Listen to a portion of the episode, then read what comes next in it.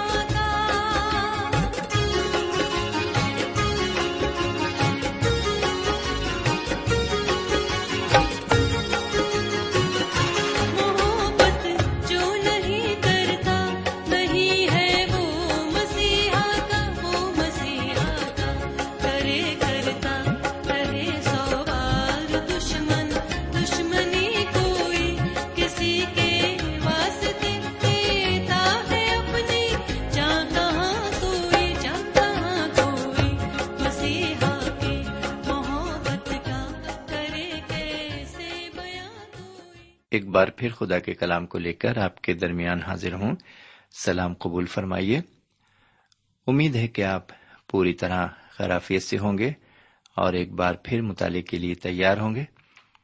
تو آئیے اس سے پہلے کہ ہم آگے بڑھیں، ایک بار پھر خدا کے کلام کی طرف چلتے ہیں اور سنتے ہیں کہ آج خدا و تعالی ہم سے کیا کہنا چاہتا ہے اپنے کلام کی مارفت لیکن پہلے ہم ایک چھوٹی سی دعا مانگیں۔ ہم دعا کریں۔ ہمارے پاک پروردگار رب العالمین، ہم تیرے شکر گزار ہیں کہ تو نے ایک اور موقع ہمیں عطا فرمایا ہے تاکہ ہم تیرے کلام پر غور و فکر کر سکیں۔ آج ہم جو کچھ بھی سنتے ہیں، اس پر تیری برکت ہو اور اس سے ہم روحانی فیض حاصل کر سکیں۔ یہ دعا ہم اپنے حضور کریم، جناب سیدنا یسو مسیح کے وسیلے سے مانگتے ہیں۔ آمین۔ سامعین، آج ہم آپ کی خدمت میں۔ کرنتھیوں کے پہلے خط کے ساتویں باپ کی ابتدائی چوبیس آیتوں کو رکھیں گے۔ اس باپ کے تحت ہمارا جو موضوع ہوگا، وہ یہ ہوگا کہ روحانی زندگی میں ازدواجی رشتوں کا مقام۔ روحانی زندگی میں ازدواجی رشتوں کا مقام۔ تو آئیے سب سے پہلے اس باپ کی پہلی آیت کو پڑھیں۔ یہاں اس طرح لکھا ہوا ہے، جو باتیں تم نے لکھی تھیں، ان کی بابت یہ ہے، مرد کے لیے اچھا ہے کہ عورت کو نہ چھوئے۔ مرد کے لیے اچھا ہے کہ عورت کو نہ چھوئے۔ سمعین آیت میں جناب پولس اپنی مثال پیش کرتے ہیں اور ایک ذاتی طور پر صلاح دیتے ہیں۔ وہ کہتے ہیں کہ اگر انسان خدا کی راہ میں زندگی گزارنا چاہتا ہے، تو اس کے لیے یہی اچھا ہے کہ وہ شادی بیاہ میں نہ پھنسے۔ وہ تنہا رہ کر زندگی بسر کرے۔ لیکن وہ آگے دوسری آیت میں یہ بھی کہتے ہیں کہ لیکن حرام کاریوں کے اندیشے سے ہر مرد اپنی بیوی اور ہر عورت اپنا شوہر رکھے۔ حرام کاریوں کے اندیشے سے ہر مرد اپنی بیوی اور ہر عورت اپنا شوہر رکھے۔ جناب پولس، یہ نہیں کہتے کہ ہر شخص کو اکیلا ہی رہنا چاہیے۔ اگر وہ رہ سکتا ہے تو اچھا ہے، لیکن اگر وہ نہیں رہ سکتا اور حرام کاری کا اندیشہ ہو سکتا ہے، تو پھر اس سے اچھا ہے کہ ہر مرد اپنی بیوی اور ہر عورت اپنا شوہر رکھے۔ اگر انسان اکیلا نہیں رہ سکتا، تو پھر ضروری ہے کہ وہ شادی کر کے ایک ازدواجی زندگی گزارے۔ اور ایسی زندگی گزارے جو واقعی ایک نمونہ ہو۔ آگے تیسری آیت میں وہ کہتے ہیں، شوہر بیوی کا حق ادا کرے اور ویسا ہی بیوی شوہر کا۔ شوہر بیوی کا حق ادا کرے اور ویسا ہی بیوی کا۔ سمین ازدواجی رشتوں کی سب سے بڑی ضرورت یہ ہے کہ دونوں یعنی شوہر اور بیوی، دونوں ایک دوسرے کا حق ادا کریں۔ میرے بھائی، ازدواجی زندگی کا مطلب یہی ہے کہ دونوں ایک دوسرے کے کام آئیں۔ ازواجی زندگی گاڑی کے دو پہیے ہیں۔ اگر ایک پہیا بھی ادھر سے ادھر ہوا تو گاڑی نہیں چل سکتی۔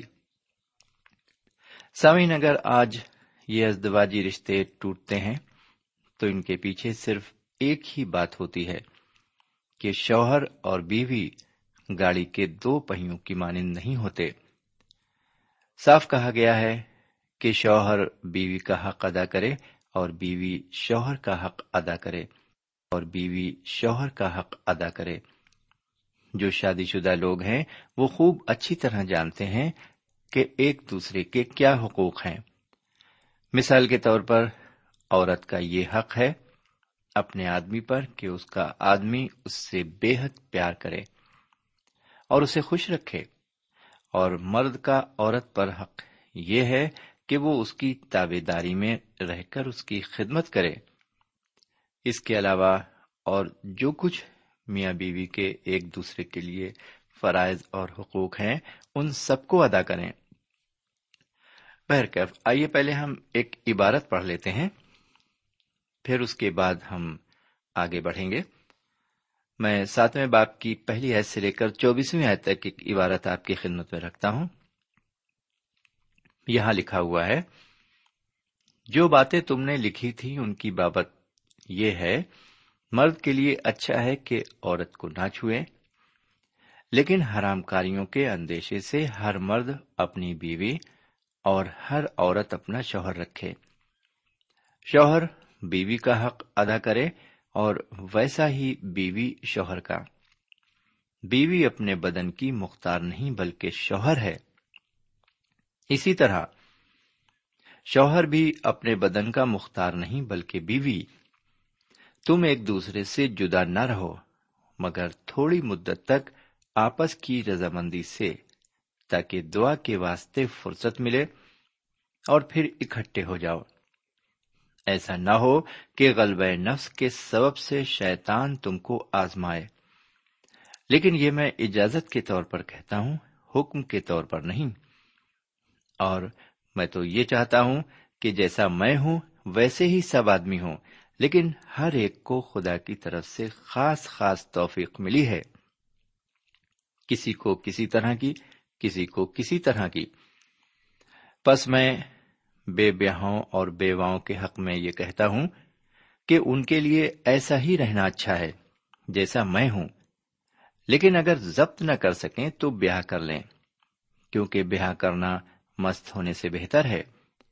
مگر جن کا بیاہ ہو گیا ہے، ان کو میں نہیں بلکہ خداوند حکم دیتا ہے کہ بیوی اپنے شوہر سے جدا نہ ہو۔ اور اگر جدا ہو تو یا بے نکاح رہے یا اپنے شوہر سے پھر ملاپ کر لے۔ نہ شوہر بیوی کو چھوڑے۔ باقیوں سے میں ہی کہتا ہوں، نہ خداوند کہ اگر کسی بھائی کی بیوی بائی مان نہ ہو اور اس کے ساتھ رہنے کو راضی ہو تو وہ اس کو نہ چھوڑے۔ اور جس عورت کا شوہر بائیمان نہ ہو اور اس کے ساتھ رہنے کو راضی ہو تو وہ شوہر کو نہ چھوڑے۔ کیونکہ شوہر بائیمان نہیں، وہ بیوی کے سبب سے پاک ٹھہرتا ہے۔ اور جو بیوی بائیمان نہیں، وہ مسیحی شوہر کے باعث پاک ٹھہرتی ہے۔ ورنہ تمہارے فرزند ناپاک ہوتے، مگر اب پاک ہیں۔ لیکن مرد جو بائیمان نہ ہو، اگر وہ جدا ہو تو جدا ہونے دو۔ ایسی حالت میں کوئی بھائی یا بہن پابند نہیں، اور خدا نے ہم کو میل ملاپ کے لیے بلایا ہے۔ کیونکہ اے عورت، تجھے کیا خبر ہے کہ شاید تو اپنے شوہر کو بچا لے؟ اور اے مرد، تجھ کو کیا خبر ہے کہ شاید تو اپنی بیوی کو بچا لے؟ مگر جیسا خداون نے ہر ایک کو حصہ دیا ہے، اور جس طرح خدا نے ہر ایک کو بلایا ہے اسی طرح وہ چلے۔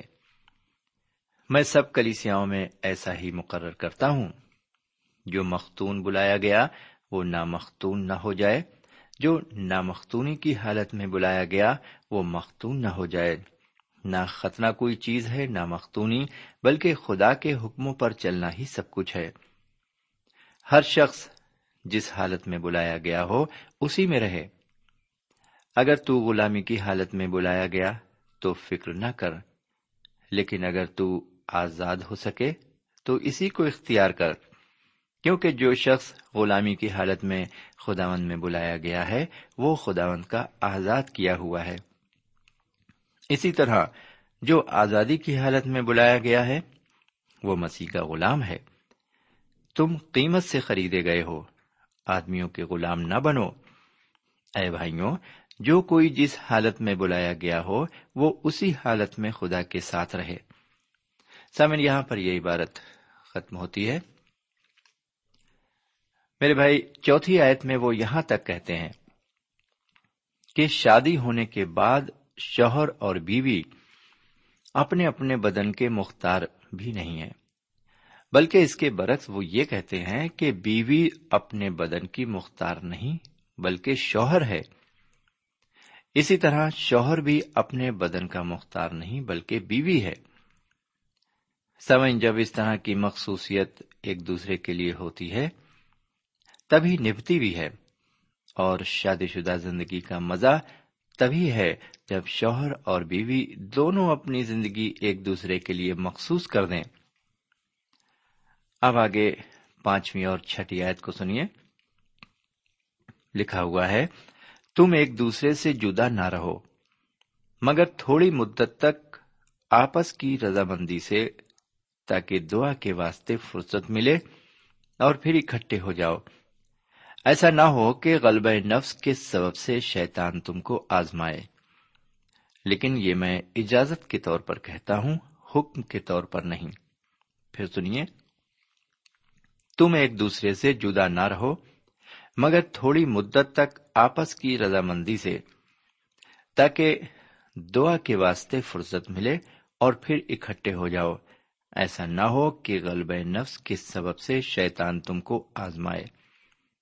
لیکن یہ میں اجازت کے طور پر کہتا ہوں، حکم کے طور پر نہیں۔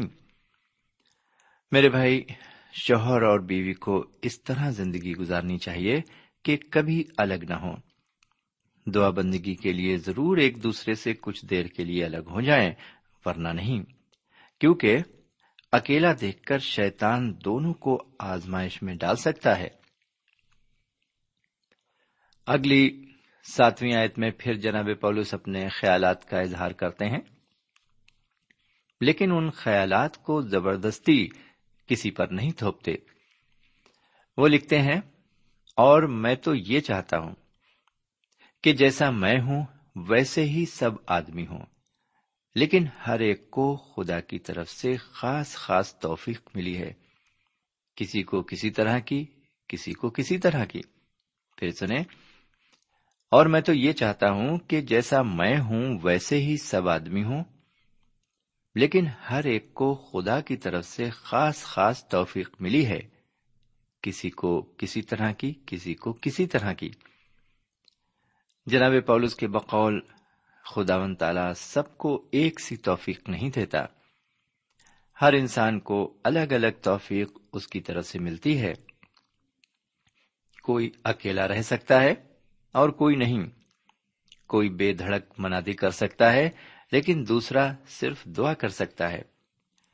کوئی بدروہوں کو نکال سکتا ہے تو کوئی بیماروں کو شفا کے لیے دعا کر سکتا ہے۔ سب کو الگ الگ توفیق ملی ہے۔ بہرکیف، اب آگے آٹھویں اور نویں آیت کو سنیے۔ یہاں پھر وہ پہلی اور دوسری آیت کو دہراتے ہیں۔ لکھا ہوا ہے، پس میں بے بیاؤں اور بیواؤں کے حق میں یہ کہتا ہوں کہ ان کے لیے ایسا ہی رہنا اچھا ہے جیسا میں ہوں۔ لیکن اگر ضبط نہ کر سکیں تو بیاہ کر لیں، کیونکہ بیاہ کرنا مست ہونے سے بہتر ہے۔ بس میں بے بیاؤں اور بیواؤں کے حق میں یہ کہتا ہوں کہ ان کے لیے ایسا ہی رہنا اچھا ہے جیسا میں ہوں۔ لیکن اگر ضبط نہ کر سکیں تو بیاہ کر لیں، کیونکہ بیاہ کرنا مست ہونے سے بہتر ہے۔ سمن اس عبارت میں وہ کنواروں اور بیواؤں سے خاص کر مخاطب ہیں۔ وہ ان دونوں کے لیے کہتے ہیں کہ اچھا ہوگا کہ وہ جیسے ہیں ویسے ہی رہیں۔ لیکن اگر ضبط نہیں کر سکتے تو بیاہ کر لیں، کیونکہ وہ کنوارے رہ کر اگر گناہ کریں اور سماج کے لیے بدنامی کا سبب بنے تو ان کے لیے کنوارے رہ کر گناہ آلودہ زندگی گزارنے سے زیادہ بہتر ہوگا کہ وہ شادی کر لیں۔ آگے دسویں اور گیارہویں آیت میں وہ خداوند کے حکم سے کرنتس کے لوگوں کو روشناس کراتے ہیں۔ وہ لکھتے ہیں مگر جن کا بیاہ ہو گیا ہے، ان کو میں نہیں بلکہ خداون حکم دیتا ہے کہ بیوی اپنے شوہر سے جدا نہ ہو اور نہ شوہر بیوی کو چھوڑے۔ پھر سنیے، مگر جن کا بیاہ ہو گیا ہے، ان کو میں نہیں بلکہ خداون حکم دیتا ہے کہ بیوی اپنے شوہر سے جدا نہ ہو اور نہ شوہر بیوی کو چھوڑے۔ یہ ہے خدا کا حکم۔ شوہر اور بیوی کے لیے۔ سمن شوہر اور بیوی کا جوڑا خدا نے بنایا ہے۔ اور خدا یہ چاہتا ہے کہ یہ دونوں کبھی جدا نہ ہوں۔ لیکن آج ہم دیکھتے ہیں کہ ذرا ذرا سی بات میں لوگ ایک دوسرے سے جدا ہو جاتے ہیں۔ ذرا سی بات میں ایک دوسرے سے طلاق لے لیتے ہیں۔ لیکن ایسا کر کے وہ خدا کے نظام کو توڑتے ہیں۔ جی ہاں وہ خدا کے نظام کو توڑتے ہیں۔ خدا نہیں چاہتا کہ شوہر اور بیوی ایک دوسرے سے الگ ہوں۔ کیونکہ خدا نے جسے جوڑا ہے، اسے کوئی الگ نہ کرے۔ بہرکیف آگے بارہویں آیت سے جناب پولس کرنتھس کے لوگوں کو اپنی نجی صلاح دیتے ہیں۔ آئیے ذرا ان کی صلاح کو غور سے سنیں۔ وہ کہتے ہیں، باقیوں سے میں ہی کہتا ہوں، نہ خداون اگر کسی بھائی کی بیوی بائیمان نہ ہو اور اس کے ساتھ رہنے کو راضی ہو تو وہ اس کو نہ چھوڑے۔ اور جس عورت کا شوہر بائیمان نہ ہو اور اس کے ساتھ رہنے کو راضی ہو تو وہ شوہر کو نہ چھوڑے۔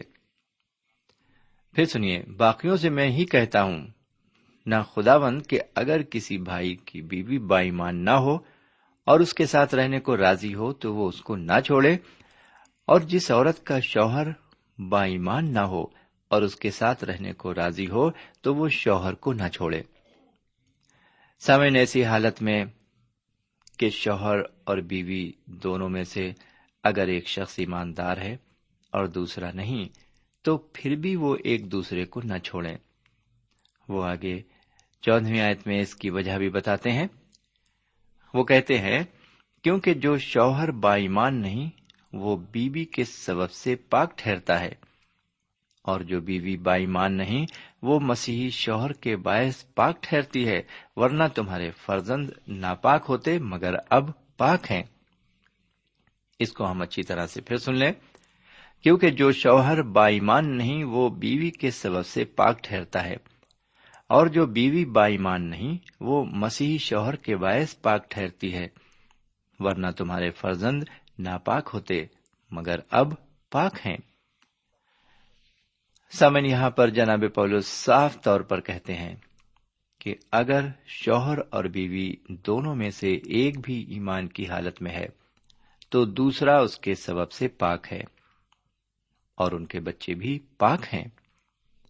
جی ہاں ان کے بچے بھی پاک ہیں، لیکن اگر کوئی اس حالت میں ایک ساتھ نہ رہنا چاہے تو اسے اس کی حالت پر چھوڑ دو۔ اسے آزاد کر دو اور اسے جانے دو۔ کوئی زبردستی نہیں ہے کہ اس کو ایک ساتھ رہنا ہی ہے۔ یہ اس کی مرضی پر منحصر ہے، کیونکہ خدا نے ہم کو مسیح میں جھگڑے کے لیے نہیں، بلکہ میل ملاپ سے رہنے کے لیے بلایا ہے۔ آگے سولہویں اور سترویں آیت میں وہ لکھتے ہیں، کیونکہ اے عورت، تجھے کیا خبر ہے کہ شاید تو اپنے شوہر کو بچا لے۔ اور اے مرد، تجھ کو کیا خبر ہے کہ شاید تو اپنی بیوی کو بچا لے؟ مگر جیسا خدا نے ہر ایک کو حصہ دیا ہے اور جس طرح خدا نے ہر ایک کو بلایا ہے، اسی طرح وہ چلے۔ اور میں سب کلیسیاؤں میں ایسا ہی مقرر کرتا ہوں۔ پھر سنیے۔ کیونکہ اے عورت، تجھے کیا خبر ہے کہ شاید تو اپنے شوہر کو بچا لے اور اے مرد، تجھ کو کیا خبر ہے کہ شاید تو اپنی بیوی کو بچا لے؟ مگر جیسا خداون نے ہر ایک کو حصہ دیا ہے، اور جس طرح خدا نے ہر ایک کو بلایا ہے، اسی طرح وہ چلے، اور میں سب کلیسیاؤں میں ایسا ہی مقرر کرتا ہوں۔ وہ کہتے ہیں کہ میں ساری کلیسیاؤں میں ایسا ہی مقرر کرتا ہوں۔ یعنی ان کو یہی تعلیم دیتا ہوں کہ خدا نے جس کو جس حالت میں بلایا ہے، وہ اسی حالت پہ رہے۔ اس کے لیے وہ ایک دلیل پیش کرتے ہیں۔ اس دلیل کو ہم سترویں آیت سے چوبیسویں آیت تک پڑھتے ہیں۔ یہاں پر اس طرح لکھا ہوا ہے، مگر جیسا خداون نے ہر ایک کو حصہ دیا ہے، اور جس طرح خدا نے ہر ایک کو بلایا ہے، اسی طرح وہ چلے۔ اور میں سب کلیسیاؤں میں ایسا ہی مقرر کرتا ہوں۔ جو مختون بلایا گیا، وہ نہ مختون نہ ہو جائے۔ جو نہ مختونی کی حالت میں بلایا گیا، وہ مختون نہ ہو جائے۔ نہ ختنہ کوئی چیز ہے نہ مختونی بلکہ خدا کے حکموں پر چلنا ہی سب کچھ ہے۔ ہر شخص جس حالت میں بلایا گیا ہو، اسی میں رہے۔ اگر تو غلامی کی حالت میں بلایا گیا، تو فکر نہ کر۔ لیکن اگر تو آزاد ہو سکے تو اسی کو اختیار کر، کیونکہ جو شخص غلامی کی حالت میں خداون میں بلایا گیا ہے، وہ خداون کا آزاد کیا ہوا ہے۔ اسی طرح جو آزادی کی حالت میں بلایا گیا ہے، وہ مسیح کا غلام ہے۔ تم قیمت سے خریدے گئے ہو، آدمیوں کے غلام نہ بنو۔ ہے بھائیوں، جو کوئی جس حالت میں بلایا گیا ہو، وہ اسی حالت میں خدا کے ساتھ رہے۔ سمن یہاں پر یہ عبارت ختم ہوئی۔ سمن، آج ہم نے اس مطالعے میں ازدواجی زندگی کے اوپر کچھ باتیں سیکھی۔ اور وہ ایسی باتیں ہیں جو ہمارے لیے بہت ضروری ہیں۔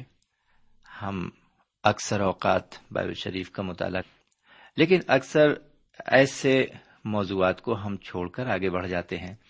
اور یہ بہت ضروری ہے ہمارے لیے۔